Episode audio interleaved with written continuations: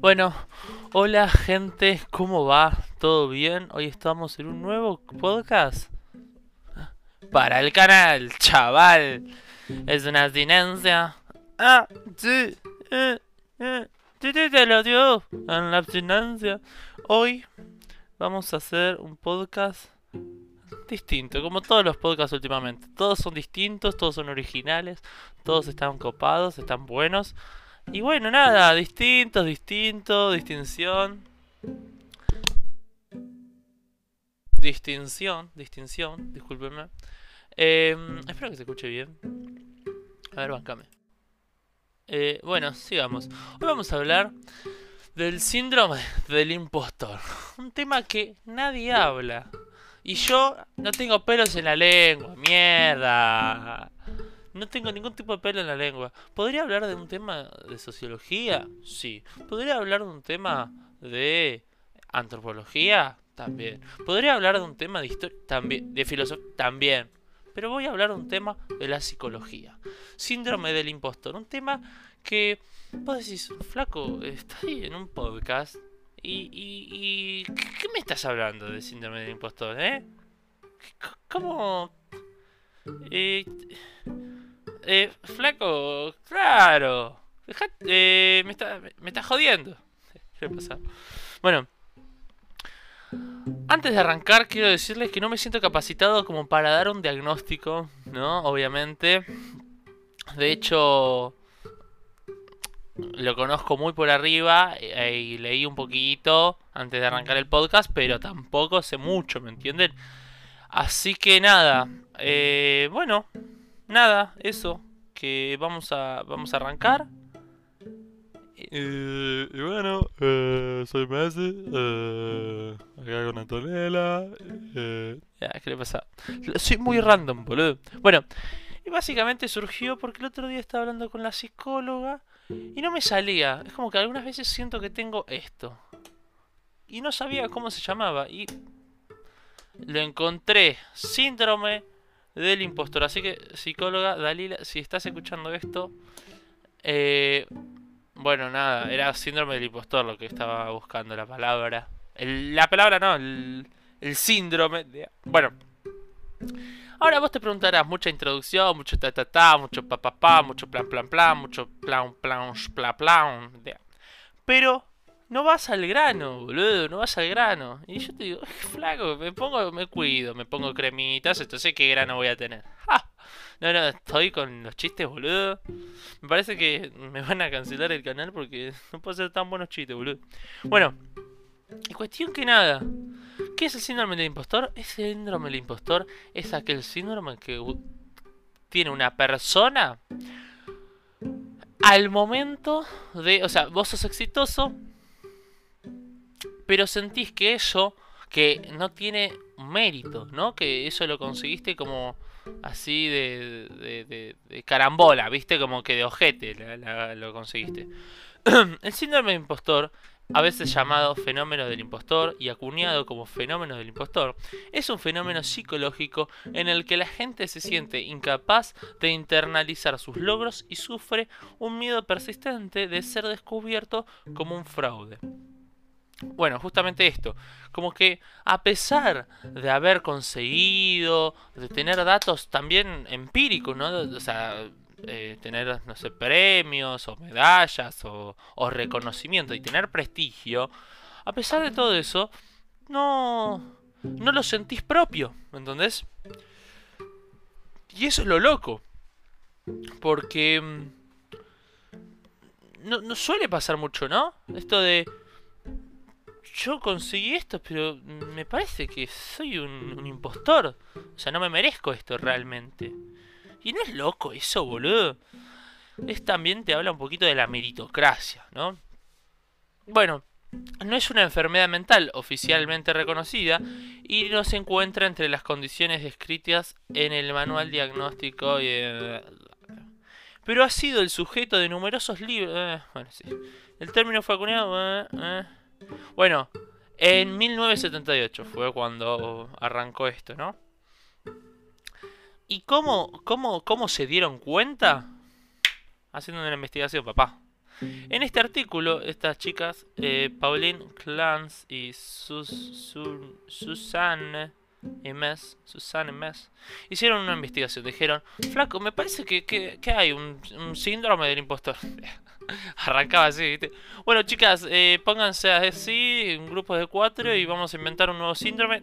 No, no, no. Y agarró así y dijo, bueno, eh, ustedes... Listo, ya está. Entonces, eh, analizaron un grupo de mujeres con grandes logros, ¿no? Y en los resultados encontraron que la gran mayoría de estas mujeres desconfiaban de sí mismas, pensaban que su éxito había sido un fraude y que tarde o temprano se descubriría, ¿no? Esta idea de no tengo el suficiente mérito como para llegar a esto, no tengo las suficientes herramientas. Y es algo que pasa, boludo. Esa idea de no, no, no me corresponde esto, ¿viste? Como que no, no correspondo a este lugar, no, no, ¿viste? No correspondo, pero no porque no me guste, no correspondo porque, porque no, no, no lo logré. Yo no lo logré, no logré estar en este podio. Podio, te tiro, cualquier cosa. Eh, pensaban que su... Bueno, listo. La doctora, bueno, experta, sí. Eh, bueno, hizo otro coso. Sí, bueno, hizo otra cosa. Y categorizó los comportamientos relacionados con este síndrome en cinco grandes grupos de personas. Cinco grupos, ¿no? Los perfeccionistas. O sea, cinco grupos de personas que tienen este síndrome, ¿no? ¿Se entiende? Los perfeccionistas. Ellos dicen que el éxito... em, a ver, a ver, acá va. Los perfeccionistas dicen que el éxito para estas personas no suele ser tan satisfactorio, porque al ponerse metas tan altas siempre piensan que lo podrían haber hecho mejor. Esto nos pasa a nosotros. Todo el tiempo queremos buscar la perfección, buscar la perfección, buscar la perfección, buscar la perfección. Y no va a existir la perfección, porque siempre va a haber algún... Vos querés hacer tapar todos los agujeros de un colador y siempre va a haber algún agujero que va a derramar agua. Buena metáfora, muy buena metáfora. Los individualistas rechazan la ayuda, sienten que si piden ayuda no demuestran su valía, ¿me entendés? Esto pasa inclusive... Bueno, esto, esta idea de vos llegás solo, de, de- de- también la meritocracia, ¿viste?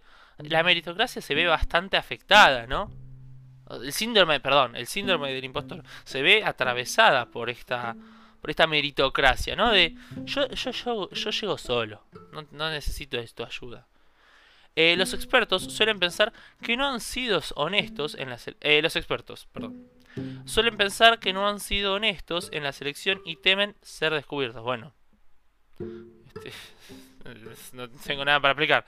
Los genios naturales se, juzga- se juzgan a sí mismos, se estresan y se agobian si no hacen las cosas con fluidez, rapidez y a la primera. Bueno, también, viste que cuando te están mirando, cuando te sentís observado, ¿no?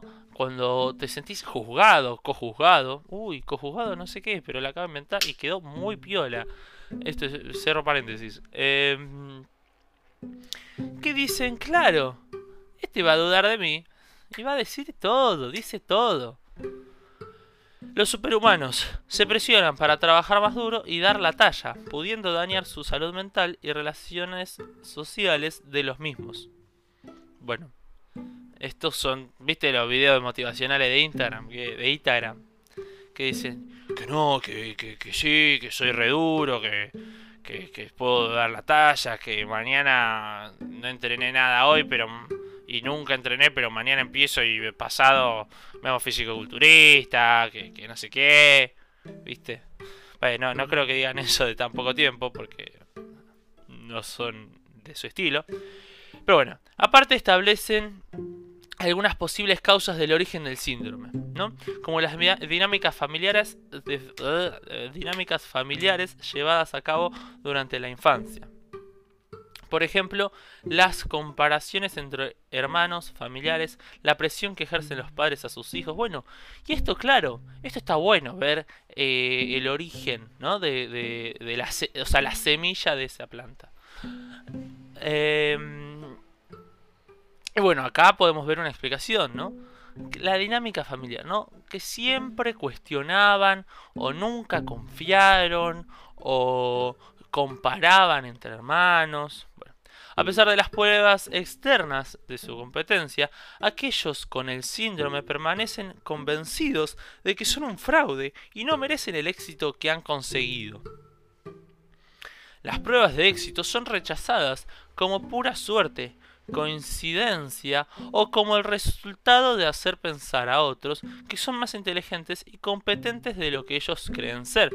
¿Ves? ¿Te das cuenta lo paja que debe ser tener este síndrome? Que capaz tenemos algunos, como algún tipo, ¿no? Eh, porque bueno, como digo, nos vemos muy marcados por esta idea de meritocracia, ¿no? Como que es lo único, tenés que romperte el culo para llegar. Que sí, te tenés que romper el pero ah, flaco. Hay algunas veces que sin oportunidades esta mierda no funciona. Ah, no, no hace falta gente que labure más, hace falta que con menos se pueda vivir en paz. Gracias, vos. Eh, gracias vos, pero todavía no, no, con vos no. Ahora el próximo podcast hablo de vos, si querés. Eh, uy, hacemos un... ¿Cómo se llama? ¿FT? ¿FT? ¿Un FT con vos? ¿Eh? Dale, para el próximo podcast, ¿me lo llaman? Asistente, vení. ¿Qué? Porque yo, ustedes no lo pueden ver, pero yo acá atrás tengo todo un equipo. Este micrófono no sabe lo, eh, lo, que vale. Después pueden pasar a la oficina que queda ahí en, Miami. Yeah, qué que soy. Bueno, a pesar de las pruebas externas de su competencia, aquellos que con el síndrome permanecen convencidos de que son un fraude y no merecen el éxito que han conseguido. No siempre ponen en duda lo que realmente tienen, lo que ven, lo que mm, respiran. Eh, las pruebas del éxito son rechazadas como pura suerte, coincidencia, como el resultado de hacer pensar a otros que son más inteligentes y competentes de lo que ellos creen que creen ser. Claro, o sea, nosotros al generarle una idea al otro de mí, la ponemos en duda, la ponemos en duda y eso también habla de una baja autoestima, de un boicotearme todo el tiempo, de un... Ay, no sé, no sé. No, flaco, eso es un picante, chabón. El síndrome del impostor en el que la gente competente encuentra imposible querer en su propia competencia, puede ser visto como complementa eh, perdón, complementario al efecto Dunking-Kruger, en el que gente incompetente encuentra posible creer en su propia incompetencia. Claro, es como el contrario. O sea, si este efecto Dunning-Kruger, eh, la gente incompetente decía que no era incompetente, estos son exitosos y dicen que no son exitosos, ¿no? Bueno, vamos a ver ahora el grupo de riesgo, ¿no? Que no se enteren, que, no se enteren, que no se enteren que soy un fraude y que soy un impostor y que estoy leyendo todo de Wikipedia, ¿no?